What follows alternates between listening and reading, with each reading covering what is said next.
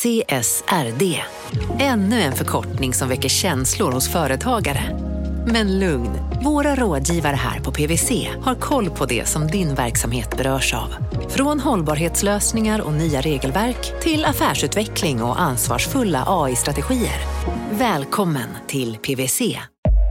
Upptäck hyllade XPeng G9 och P7 hos Bilia. Våra produktspecialister hjälper dig att hitta rätt modell för just dig. Boka din provkörning på bilia.se xpeng redan idag. Välkommen till Bilia, din specialist på XPeng. Hej, Synoptik här. Visste du att solens UV-strålar kan vara skadliga och åldra dina ögon i förtid? Kom in till oss så hjälper vi dig att hitta rätt solglasögon som skyddar dina ögon. Välkommen till Synoptik.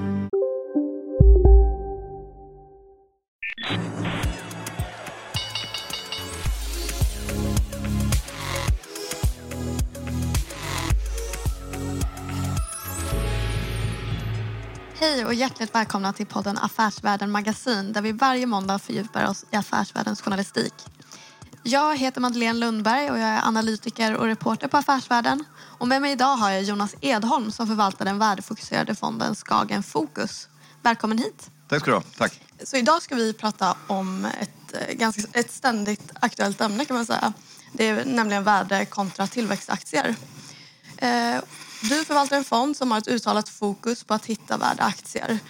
Varför är det viktigt att kategorisera aktier som värde eller tillväxt?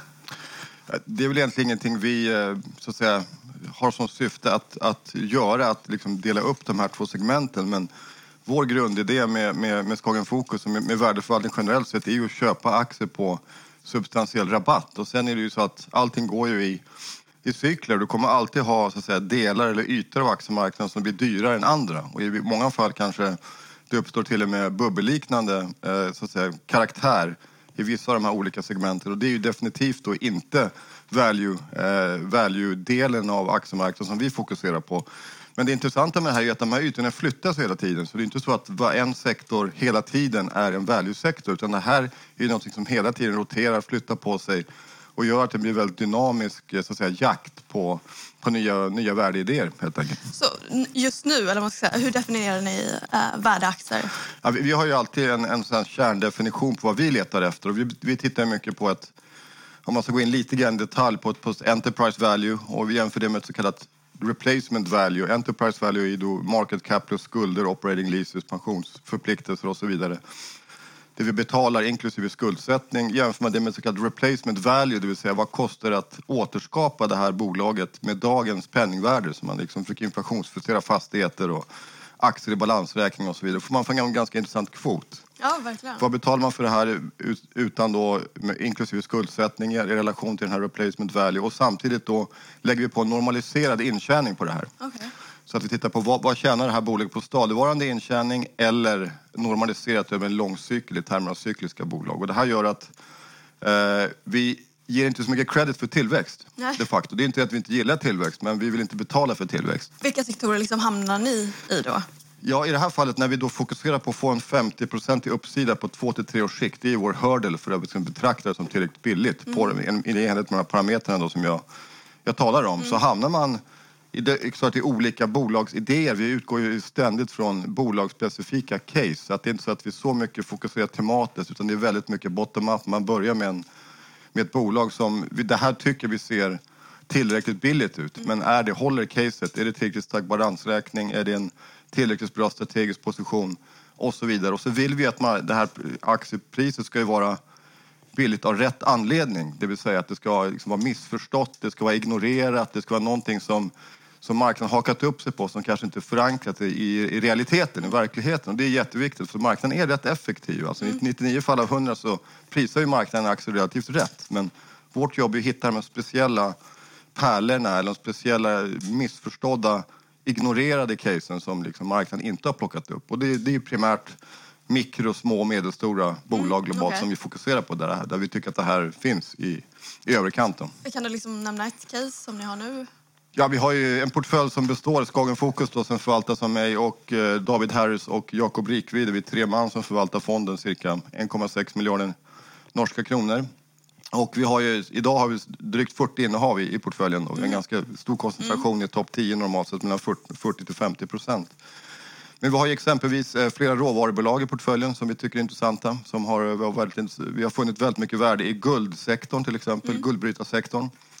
Där vi äger ett bolag som heter Rox Gold som vi köpte för början på 2019 som vi tyckte var, var väldigt missförstått i termer av eh, deras riskprofil. Att folk trodde nog att det var betydligt mer, mer riskabelt än vad man hade kunnat tänka sig i termer av vilket domicil de opererar och så vidare. De har sina assets i Västafrika. Mm. Och det fanns också en underskattad eh, vy på deras möjlighet att expandera sitt footprint. Och mycket riktigt har det här bolaget kunnat förvandla sig till Roxgold från junior miner till en så single mind play till en triple mind play nu på, på relativt kort tid.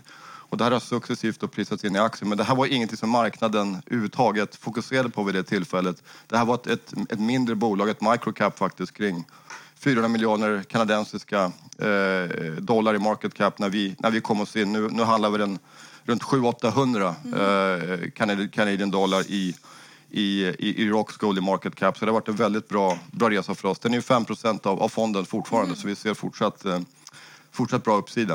Mm. Men annars handlar det mycket om att, att det här med att vara missförstådd. Alltså det handlar om att hitta olika typer av perceptioner. Alltså marknaden är ju generellt sett väldigt svartvit i termer av hur, hur man ser på saker och ting. Antingen är det jättebra eller så är det jättedåligt. Mm. Men vi, tyck, vi rör oss lite mer i den här gråzonen mitt emellan. Och vi försöker ju verkligen inte vara svartvita när det, när det gäller att, eller att, att, vi tycker att allt är intressant givet rätt prislapp de facto. Men vill man inte bara hitta då det jättebra istället för att vara i en gråzon? Ja, det, det, som är oftast marknaden tycker är jättebra och alla, alla ser på som jättebra är också oftast väldigt dyrt. Mm. Och där ser vi eh, allt som oftast, eller egentligen aldrig i de termerna, eh, är den, den typ av uppsida som vi letar efter när det gäller att komma upp i de här 50 procents uppsida i aktiepris på två till tre års sikt. Det, det, det, har vi väldigt svårt att identifiera, den, den typen av namn. Mm. Men när man pratar med liksom värdeinvesterare som du själv, då får man oftast känslan av att man måste ha så otroligt mycket tålamod. Eh, och, och att, och det, när man pratar med värdeinvesterare så är det väldigt ofta att ja, men nu ska det vända, nu är det liksom tiden inne för värdeaktier och eh, nu kommer rotationen på riktigt. Och det säger ju du lite att eh, det är på G nu. Ja, alltså vi har ju, om man tittar lite historiskt bara, tittar tillbaka så är det så att vi har gått igenom en, ett decennium av... Eh, egentligen kan man titta ända bak till 1975 och, och, och titta vilka perioder har det varit så extremt till förmån för det andra sidan, så det andra sidan myntet, mm. det vill säga growth och megacaps och så vidare. Mm. Och det är ju två perioder primärt. Det är ju då IT-boomen såklart. Du har själv satt i USA och förvaltat faktiskt och såg det på, på nära håll. Eh, då aktiemarknaden fokuserade på ett väldigt snävt område av global aktiemarknad och lämnade i stort sett allting annat eh, åt sidan, ignorerade det. Mm. Och det, det, vet vi ju alla hur det, mm. hur det slutade den gången. Och nu har vi upplevt lite samma miljö fast lite mer utdraget som är understött av inte bara att du har haft liksom, födseln och eh, och utveckling av de här megacap techbolagen i USA, FANGs och så vidare. Du har också haft en, den här QE mm. som då har gjort att deras vinster, de här tillväxtbolagens vinster har ju prisats otroligt mycket högre på grund av den här lågräntemiljön som har blivit allt mer extrem. Mm.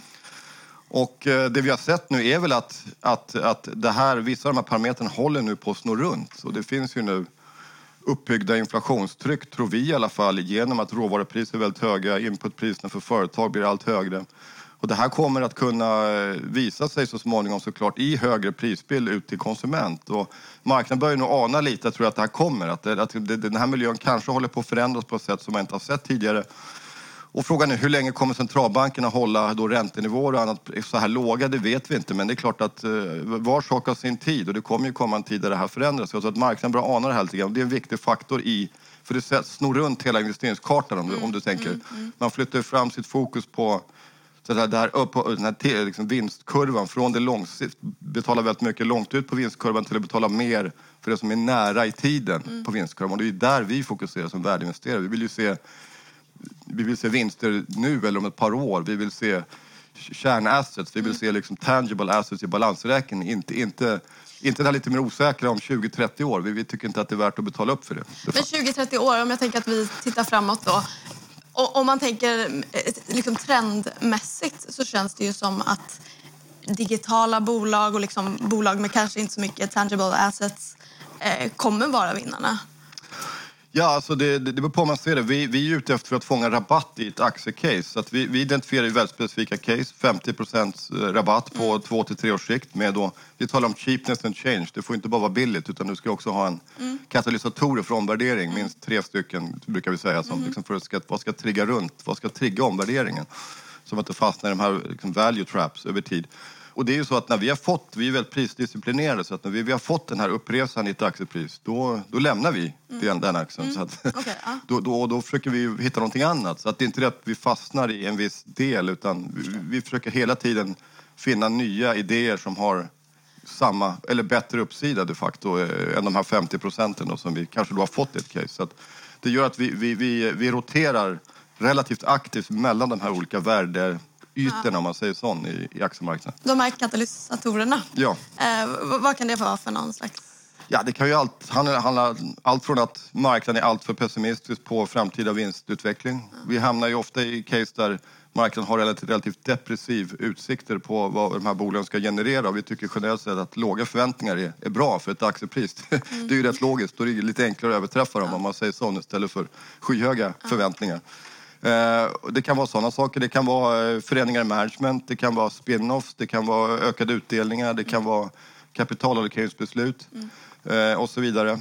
Vi har ju bland annat ett, ett relativt stort, kan vi kanske prata om, innehav i japanska aktier. Och där har vi då en trigger egentligen i, i alla de här samtliga fallen som vi äger i termer av just kapitalallokering. För att det är ju någonting som är extremt viktigt och just Japan har ju det varit väldigt dåligt med att ta hänsyn till vad aktieägarna vill ha. Och här har ju då väldigt stora starka kasser i balansräkningar generellt sett. Nästan i samtliga case som vi äger. Vi äger väl totalt eh, fem, fem case i Japan tror jag just nu. Och där har du en gemensam trigger för alla de här att, att de ska ta tag i sina balansräkningar och börja dela ut pengar till aktieägarna. Och det det är något som, som eh, speciellt i mindre och medelstora sällskaper i Japan så, så, så, är det här jättetydligt. Och det här är en trend nu som kommer tror vi i, i Japan, kanske även i andra eh, billiga så att säga, aktiemarknader, typ Sydkorea och så vidare.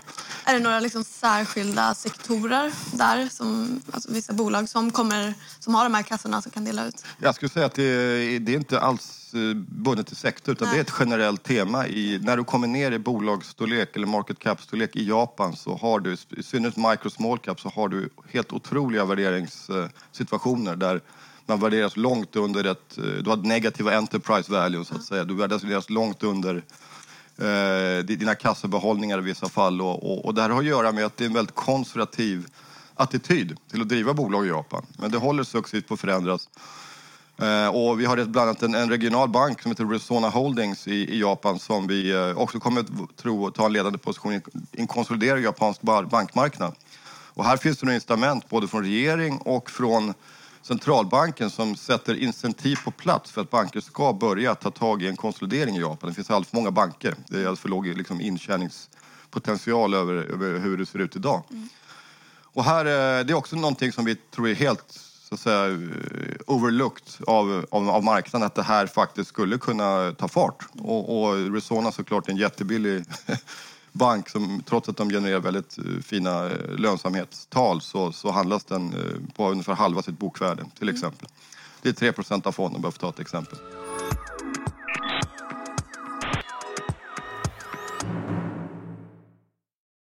Marknaden sponsras av SPP, pensionsbolaget. Eh, förra gången pratade vi lite om ITP. Och som en kort repetition så, så var det ju 70-tal, arbetsmarknadens parter bestämde att alla tjänstemän ska ha en tjänstepension. Man kom överens om vilka villkor som ska gälla i den här pensionen och så kallade man den för ITP. Så jobbar man idag som tjänsteman i ett företag med kollektivavtal, då har man förmodligen den här pensionen, ITP-pensionen. Eh, och det är ju så att man kan påverka eh, den här pensionen, hur den är placerad. Vart femte år så gör nämligen Collectum, som de heter, en enorm upphandling där olika pensionsbolag kan ansöka om att få förvalta eh, de här pensionerna. Och SPP är ett av bolagen som valdes ut i den senaste upphandlingen. Och sen kan du som pensionssparare välja vilket av de här olika pensionsbolagen som, som då ska få ta hand om dina pengar. Och tanken med den här upphandlingen det är ju att liksom kvalitetssäkra de här olika alternativen eh, men också att förhandla fram stora rabatter så att pensionsspararna ska få ja, kunna spara pengar genom att avgifterna eh, som är så viktiga eh, blir eh, lägre. Och vill man välja någonting i ITP-systemet då finns det en relativt ny sajt som heter avtalat.se. Ehm, där kan man gå in och se hur sin ITP-pension är placerad. Jag gjorde det häromdagen faktiskt. Ehm, idén är att hälften av pengarna alltid ligger i något som kallas för traditionell försäkring. Det här gjorde vi ett avsnitt om i podden Kapitalet nyligen eh, som vi kallade världens bästa sparform. kan man lyssna på om man är intresserad. Eh, den andra halvan eh, den kan man också lägga i en traditionell försäkring eller så kan man placera det i något som kallas för fondförsäkring. Ehm, SPP som sagt eh, var ju ett av de fåtal bolagen som valdes ut i den senaste upphandlingen och de finns med som alternativ både med en traditionell försäkring och med eh, fonder. Så det var en liten bakgrund till ITP-systemet. Vill man läsa mer om det här eller typ kolla hur ITP-pensionen är placerad, eh, kanske göra förändringar, då går man in på avtalat.se. Eh, men tack säger jag till SPP som vill göra oss människor mer medvetna om hur enormt viktig pensionen är för oss som en framtida lön, men också som en positiv kraft i samhället eh, och förstås för att ni möjliggör eh, den här podden Marknaden. Vi har ju faktiskt också en annan bank eh, som vi har pratat om, en slovensk bank. Ja, det är korrekt. Vi har också en annan bank. Och det är, eh, vi hamnar ju ibland i fall som är lite mindre likvida och där du har liksom en lite mindre kanske free float som handlar. Vi är ju en relativt liten fond så ja. vi kan komma oss in i de här bolagen på ett sätt som kanske inte större fonder kan göra. Det, det är såklart en, liten, en fördel. Och just NLB Group är ju Sloveniens största bank och de har, eh, såldes ju av slovenska staten för ett antal år sedan till ett billigt pris. Nu satte covid ner det här priset ännu mer i pandemikraschen. Och eh, den här banken då som är väldigt robust, den genererar ju en så kallad return on equity kring 13-14 procent. Det är ju det är liksom inte kanske linje med svenska banker men väldigt högt för att vara europeisk bank. Mm. Och handlar trots det kring halva sitt bokvärde och eh, säger själva att de kommer kunna dela ut 30 procent av sin market cap de närmaste tre åren. Alltså det, är en drygt, ja, det är en 10 procent yield de facto. Mm. Man har fått hålla inne utdelningar i den här pandemin och det, när det släpps på av regulatorn, det är då du får den här ketchup-effekten. Det gäller ju inte bara NLB utan det gäller ju även generellt sett banker i Europa, även om du har de här lite mer extrema exemplen. NLB är väl cirka 2,5 mm, procent av fonden just nu i, i, i Skagen Fokus. Eh, och en stor del av fonden är just finansbolag. Cirka 25 procent just nu, ja. ja. Eh, det, det, det, vill jag säga att det är ingen nödvändighet att det ska vara på det sättet. Det är, det är därför att vi råkar finna väldigt intressanta värden just nu i traditionell bank och försäkring. I synnerhet om vi får, man ser den här rotationen som vi har beskrivit tidigare komma på plats. Det har ju varit en sektor som varit komplett bortglömd och ignorerad i, i, i väldigt många år egentligen. Men nu tror vi den tredje faktorn som kommer se in är ju då de facto också den här kreditnormaliseringen. Att man tog ju väldigt stora reserver in i covid. Man, har fått, man såg ju framför sig extrema kreditförluster. Mm. Nu blir det inte så farligt som man tror. Men nu får, ser vi att de amerikanska bankerna som har kommit ut med rapporter nu, de lägger ju tillbaks reserver. Mm. Alltså du får såna här writebacks. Mm. Så man har liksom varit alltför konservativ. Ja. I, så det finns flera såna här triggers eller katalysatorer tror vi för att just de här utöver att det är ganska unika case som vi ja. då har i fonden så, så finns det generellt sett sådana här positiva aspekter med, med sektorn. Tycker vi. Men jag tycker på motsidan så finns det liksom alla nya eh, uppstickare, eller vad man ska kalla det, digitala banker och liksom så här, eh, Blir man inte lite nervös eh, för konkurrensen om man säger så? Det, det tror jag något, eh, absolut, det kan man, kan man vara. Men i det här fallet så har vi en så pass billig prislapp så att de handlar ju 50 procent på sina liksom, tangible book values vilket gör att man antar ju väldigt lite i, i termer av eh, värdering och man, man, man behöver göra, kan, kan med väldigt konservativa antaganden räkna hem de här aktierna på den typen av uppsida som vi, vi ser. Mm. Och det gör att du behöver inte ha ett perfekt aktiecase på det sättet som du kanske måste ha om du har en multipel på 100 gånger din egen vinst. Du, du tål inte mycket av besvikelse så att säga. Mm.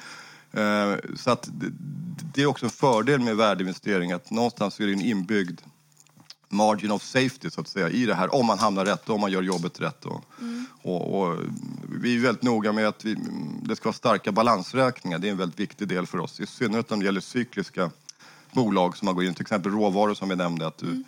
För kombinerar du cyklikalitet och leverage, mm. det är en klassisk sån här värdefälla. Det, det, det, kan ofta, då har du väldigt små marginaler mm. om cykeln vänder. Vad har ni mer för råvaror i fonden? Vi har eh, vår största innehavare Ivanhoe Mines som är ett, eh, den är cirka 7% av fonden. Den är ett eh, bolag som äger kopparfyndigheter i Afrika, i DRC. Och de här Det är en av världens största kopparfyndigheter och nu, de har utvecklat det här och, och det består egentligen av tre tillgångar. Det är den här Kipichi med zink, du har Koma Kokula på koppar och Platreef som är mer sån här precious metals. Där de har, och har nu börjat utveckla det kommer leverera sin första koppar i mitten på 2021 från eh, eh, den delen av verksamheten. Och det här värderas då, om man bara jämför, ta Antofagasta, en av världens största mm. kopparproducenter. De värderas ju kring cirka 2000 dollar per ton i enterprise value på vad de faktiskt har för reserver och så vidare. Det här värderas kring 300 dollar per ton. Mm. Och de har en väldigt stor reservbas och väldigt hög grade i sin bas. Och normalt sett när man går från att vara ett utvecklingsbolag till att gå in i produktion så, så, så går navet mot ett i de här miners. Och vi mm. tror att Ivanhoe Mines är ett, är ett sånt fall där du har en, en väldigt intressant uppsida till, eh, till en gånger net asset value. Vi tror att det är cirka 12 Canadian dollars. Den står väl i 8 just nu någonstans. Det har varit väldigt bra för fonden under flera år. Vi har ägt den i flera år. Mm. Sen är ju kopparpriset intressant. Det är ju en, eh, den grönaste metallen eh, där ute såklart. Behövs för att göra elektrifieringen och, och, och komma igång med renewable energy och, och så vidare på, på, olika sätt. Så att vi ser ju att det finns en, en ett utbuds och efterfrågedilemma för koppar. Mm. Det vill säga att utbudet är för, för lågt för att möta mm. den framtida efterfrågan. Och det här kan definitivt ge intressanta effekter på kopparpriset. Och, och det, det, är ju inte på något sätt inprisat i Ivanhoe såklart för att den, den, är ju så billig. Ja. Så det behöver vi inte för att få, få, få Ivanhoe i hamn. Men det är klart, det kommer som en optionalitet på toppen av ja. den här billigheten vi ser i, ser i Ivanhoe. Så det... För de ska börja producera nu i sommar? Eller? I, nu i sommar, ja. början av Q3 kommer första leveranserna av, koppar att komma igång som de själva har planerat för, vilket verkar vara i korten. Och liksom de har hållit tidplanen och så? Eller? De har hållit tidplanen, har varit fullt finansierade. De ägs till stor del av kineserna, mm. vilket gör att en av anledningarna till att vi inte är så oroliga för att de opererar i Kongo är att de ägs mm. av kineserna. Det är, 30, det är 40 procent ägande av kineserna. Så att det gör att de har ett väldigt stort intresse av det här och Kina är ju en konsument av 60 procent av jordens koppar så att de liksom vill ju säkra upp sådana här assets såklart. Mm. Och där har de då valt ut Ivanhoe speciellt för att vara en, en, en strategisk asset för dem och det, det, gör att det finns en väldigt säker finansiering i botten i det här caset också så att det, där har vi inte behövt vara oroliga egentligen. Eh, marknaden sponsras av Karla. Eh, vi pratar ju en hel del om bilar här på kontoret. Eh, karla har ju skapat, skulle jag säga, det som är standarden för hur man idag köper och säljer bilar på nätet. Kort bakgrund bara. Karla säljer och leasar begagnade elbilar och laddhybrider på karla.se. Alltså en helt digital upplevelse. Och man har gjort det här med ett nästan maniskt fokus på vad en bilköpare faktiskt behöver. Jag gjorde ju en intervju med en av grundarna, Patrik Illerstig, i marknaden här eh, ganska nyligen, eh, daterad 25 mars, om man vill lyssna på den. Eh, men där berättar han hur de kom in i det här lite från vänster för att försöka uppfinna hela den här liksom bilköpupplevelsen från början. Och de har idag, vilket är rätt otroligt, 4,8 i betyg eh, på Trustpilot. Jag, jag har sett många företagssidor på Trustpilot, men det här är nog bland eh, det bästa jag någonsin sett eh, faktiskt. Man kan sälja bilen till Karla också. Eh, då går man in på karla.se, delar lite info om bilen, sen får man en gratis värdering och ett bud. De hämtar bilen helt gratis i hela Sverige och så har man pengarna på kontot i samma stund som de hämtar bilen. Det är grymt. Eh, så ska du köpa en ny bil eller sälja din gamla, eller båda delar för den delen, gå in på karla.se och eh, kolla. Alltså karla.se och Karla stavas med C. Tack så mycket till Karla.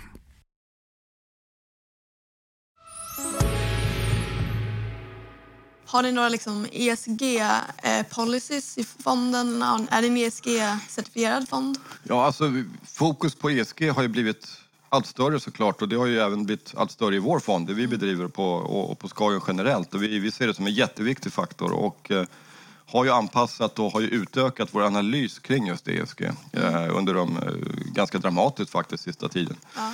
Och vi börjar mer och mer se också ESG som en, som en trigger. Vi pratar om katalysatorer. Mm. Att, att, kan man gå från att vara medelmåttet till riktigt bra i termer av ESG, det är ju liksom olika dimensioner i det här, vad det, vad det må vara för någonting, så är det en, en definitivt en, en, en, trigger som kan, kan förändra en aktievärdering. Mm. Och det börjar vi verkligen bygga in i vår typ av sätt när vi, hur vi ser på, på aktier generellt sett. Att ESG är så, är så improving, alltså förbättrad ESG-potential är verkligen en aktietrigger. Och det... Har du något sånt case? På... Ja, eh, det finns flera olika case i portföljen som har, som har den, eh, den karaktären. Men, men eh, vi, har, vi har ju till exempel en Befesa heter ett innehav som, som vi äger som, som är en, en, en aktie som driver med rening av eh, olika avfall från, eh, från, från stålverk och så vidare. Och det här avfallet kommer ju då att eh, återsäljas och återanvändas av, av olika fall. Och det här är då en, någonting som behöver appliceras eh, i stål och, annan industri eh, i väldigt stor omfattning eh, under den närmaste tiden. Och Kina har ju börjat reglera om det här. Det kommer säkert i andra, till exempel Indien verkar vara på gång och så vidare. Och I Befesa har du haft en, en, en, en intressant resa där marknaden verkligen har börjat fokusera på den delen av aktiecaset. Att, att de är ju verkligen en, en ESG-stjärna i den perspektiven. Mm. Och med mer den här typen av verksamhet och ganska unik i sitt slag. De har nästan ingen konkurrens heller. Eh, och det här gör att det är nog ett, ett, ett, ett av de case som varit tydligast på ESG-fronten i, i Skagen Focus, Befesa. Ni har ett franskt investeringsbolag i fonden som jag tyckte såg lite intressant ut. Mm, stämmer. Ja. Eh, Peugeot Invest, eh, det är alltså Peugeot-familjens egna eh, investeringsvehicle de facto som vi äger deras legacy stake i Peugeot tidigare. De hette tidigare FFP men bytte namn här, här om, bara här om veckan faktiskt. Mm. Och det här bolaget har ju ägt Peugeot och har även med hjälp av Peugeot utvecklats till att bli ett investeringsbolag som är listat på börs och det är 20% free float enbart, resten ägs av Peugeot-familjen. Och de här äger inte bara Peugeot eller Stellantis som det nu heter efter merger med Fiat. Eh, ungefär 60 procent av net assets är ju Stellantis, eh, det vill säga den mergade entiteten av Fiat och Peugeot. Eh, Medan resten är noterade bolag de facto, allt, i största majoritet. Orpea till exempel äger den här Nursing Home Operator, de har den här köksapparattillverkaren SEB. 70 procent är listade av deras asset base. Och de handlar väl kring en 110 euros någonstans. Vi köpte den här faktiskt på 60-70 euros i, för, för, i mitten på 2020 så den har gått väldigt bra för oss. Men navet i den här NetSat Alvio i Perso Invest är ju upp mot 180-190 euros vad vi kan bedöma mm. eh, konservativt. Så att den verkar handla på ett alltför stort discount till sin underliggande intjäning. Men här får vi också en så kallad rabatt på rabatten eller discount on discount som, som, som det så fint heter. Mm att först tycker vi att den här Stellantis är väldigt billig i sig eh, i termer av eh, det, det mergade entiteten mellan Fiat och Peugeot. Mm. Där finns det ett discount och så får vi ytterligare ett discount i det här investeringsbolaget. Så att, vi hade ju helst sett ett triple discount såklart, men ibland får man nöja sig med ett double discount. Som, Exakt. Som, som, så att den, är, den är cirka 2% av fonden och ett, ett, ett, ett, eh, bra innehav. Det har varit väldigt bra för fonden sista, sista året. Har du några nordiska innehav eh, värt att nämna? Vi har nordiska innehav. Vi äger bland annat eh, Conny Cranes mm. eh, i Finland. Mm. Eh, och eh, det är ett innehav som vi har ägt i eh, ja, det är knappt ett års tid. Det köpte vi någonstans efter kraschen i pandemin. Och har ju såklart en, en stor normaliseringspotential i, i, i framförallt hamnbusinessen och kranbusinessen generellt sett såklart.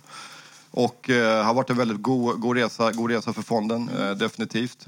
Och vi har även UPM som är ett massa, och där har vi framförallt massadelen som varit tufft för många av de här bolagen generellt sett. Men det, just när det är massa så, och pulppriser, där har vi en ganska stor exponering faktiskt just nu. Vi äger även Canfor Pulp i Kanada utöver UPM, som såklart är mycket annat också. Men men eh, vi tror att massapriserna var egentligen den sista råvaran som skulle re-rata i det här rallyt som vi har sett bland mm. råvaror. Och, och, och, där handlade de här tillgångarna på väldigt eh, attraktiva nivåer. Och Camphor Pulp kanske var det mest extrema exemplet där som är en sån här stab, alltså en, den, handlas, den ägs av stora Canfor, ett stort timmerbolag i, i Kanada. Ungefär 40 procent i free float. Och de handlades som högst faktiskt i 27 Canadian dollar under 2018 och då var det då en väldigt god pulpcykel vi kom in i. Sen kom en, den, här kollapsen och då, då som vanligt så marknaden överreagerar och vi prisar ju de här Canfor Pulp på en normaliserad intjäning och det gick ner till 5 Canadian dollar cirka. Och nu har vi fått en liten snapback. Massapriserna har ju gått fantastiskt starkt mm. under sista tiden här, vilket eh, vi inte alls tror är inprisat i, i exempelvis Canfor Pulp som är, som är eh, närmare 3% av fonden. Mm. Den är också intressant från ett annat perspektiv. Det finns inget, inte så många anledningar för den att vara listad egentligen utan det borde ju egentligen stora Canfor ta ut de här på, på de här attraktiva nivåerna för att ta in den, den, den lilla delen som handlas relativt likvid. Det, det, skulle, det, är en, det är ingenting vi behöver för att, att säga, se caset komma sig i hamn. Det borde ordna upp sig med, med de här intjäningstalen som kommer nu och marknaden ser att de verkligen är tillbaka på normaliserad intjäning, vilket inte verkar intecknat. Men det är en intressant optionalitet i just det investeringscaset i Canfor Pulp. Ja, du har jobbat med aktier och investeringar i ungefär 25 år. Eh, har du något tips till värdeinvesterare eller investerare generellt kanske? Ja, alltså det, det tipset som vi, vi är ju konträra investerare och vi gillar ju att gå mot strömmen och, och så vidare. Det är ju en av våra, en av våra starkaste eh, karaktärsdrag så att säga, i fonden. Och jag tror att det är en viktig del att försöka, att väl, försöka tänka själv, försöka hitta egna, egna idéer och egna uppslag och egna infallsvinklar och, mm. och kanske inte dras med för mycket av de här äh, moderna som kommer på aktiemarknaden. Och, mm. och inte betala för mycket utan också tänka till kring värdering. Det, jag, vi förstår att det här är ett bra bolag men, men titta på prislappen. Är det verkligen värt att betala det, det priset som står på skärmen framför mig? Och det, det är väl det som kanske inte varit fokus så mycket under de sista Nej. tio åren. Utan...